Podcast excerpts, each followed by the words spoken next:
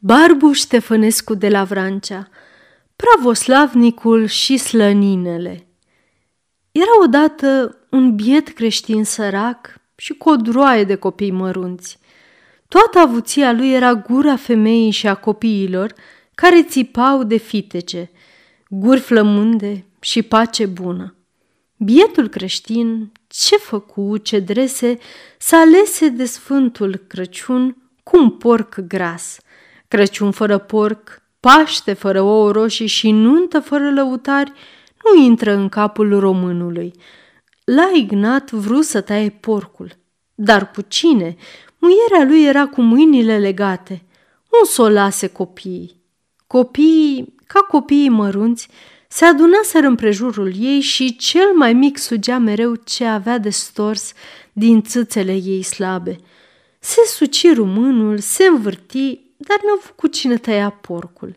Nevoia îl făcu să se gândească la vecin, un vecin ciudat de tot. Bătrân, singur cuc, uscat, ducând o viață de pravoslavnic, de pusnic, de sfânt în toată legea, bombănind în toată ziulica viața sfinților părinți. Și de bietul creștin, adeseori se gândise, într-una, într-una cruci peste cruci, Cine face într-una cruci ca crucea se usucă? Dar neavând încotro, chemă pe bătrânul pravoslavnic ca să taie porcul. Tăiară porcul, aprinseră un foc de paie cu câteva gâteje, îl pârlilă, îl frecară cu crămida, îl spintecară, slăninele le făcură în patru și le atârnară în podul casei.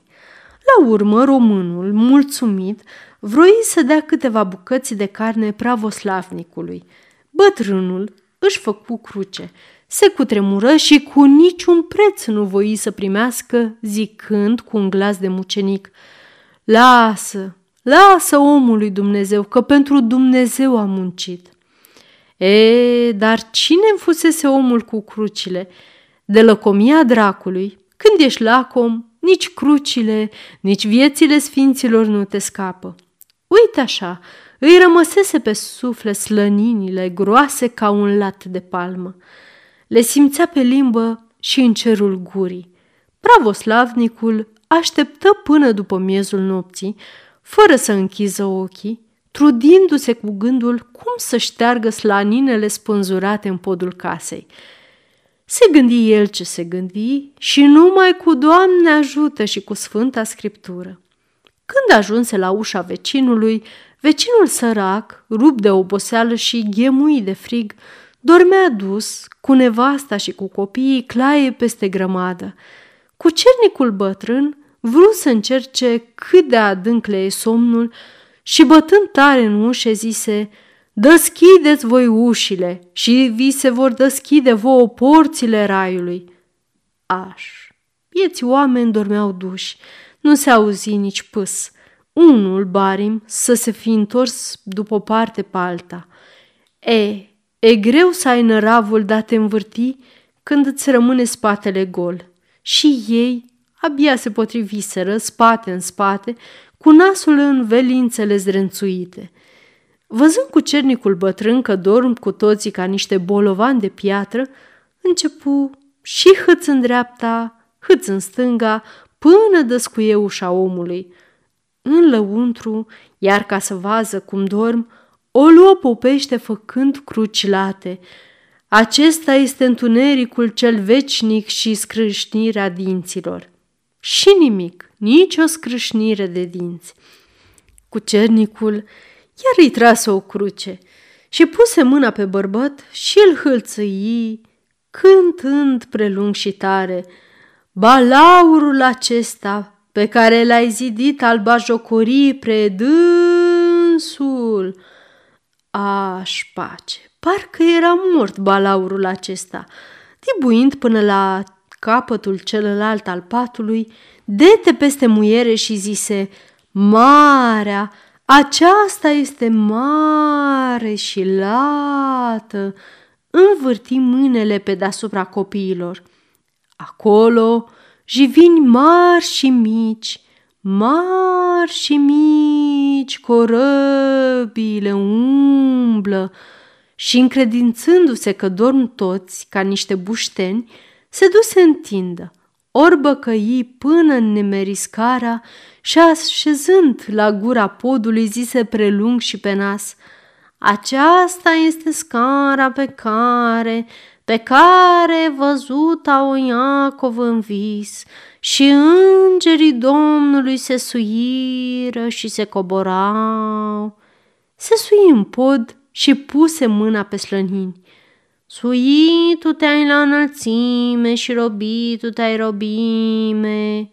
Dar hop, ce cu gândul n-ar fi gândit când voi să se coboare pe scară, tremurându-i mânele de frică și de frig, îi scăpă o slănină.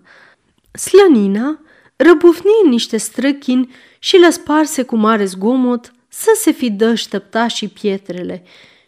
Și pravoslavnicul făcu o cruce și zise, Întristat este sufletul meu până la moarte. Doamne, păzești-mă de ceasul acesta și mă izbăvește de cel rău. Omul din casă se deșteptă. A prins o lumânare și văzând scara la gura podului și o slănină trântită jos, ridică toată casa în sus, înhăță un retevei și se repezi pe scară. Pravoslavnicul, speriat, rupse învelitoarea ca să scape și zise cu glasul tremurat, Ruptu te-ai sacul tău, Doamne, și mai, mai încins cu veselie. Hoțul de păgubaș în pod, pravoslavnicul pe casă. Când să sară și șchiopii vor sări ca corbii și vâldăbâc jos. Păgubașul după hoț, fugi pravoslavnicul cu slăninele, fugi păgubașul și zvâr român cu reteveiul după cucernic și îl pocni în cap. De unde? Hoțul să cază? Și de durere gonea de sfârâiau picioarele și trecându-și mâna prin păr și dând de sânge, Unsai, Doamne, cu unt, cu un de lemn capul meu. Și bietul păgubaș, auzindu-l și văzând că nu-l mai ajunge, se opri locului, încrucișă mâinile pe piept, dădu din cap și zise și el, cu glas lung, făcând după glasul pravoslavnicului, Adevăr zic vouă că hoțul fuge mai iute decât păgubașul. Sfârșit. Aceasta este o înregistrare Cărțiaudio.eu. Pentru mai multe informații sau dacă dorești să te oferi voluntar, vizitează www.cărțiaudio.eu. Toate înregistrările Cărțiaudio.eu sunt din domeniu public.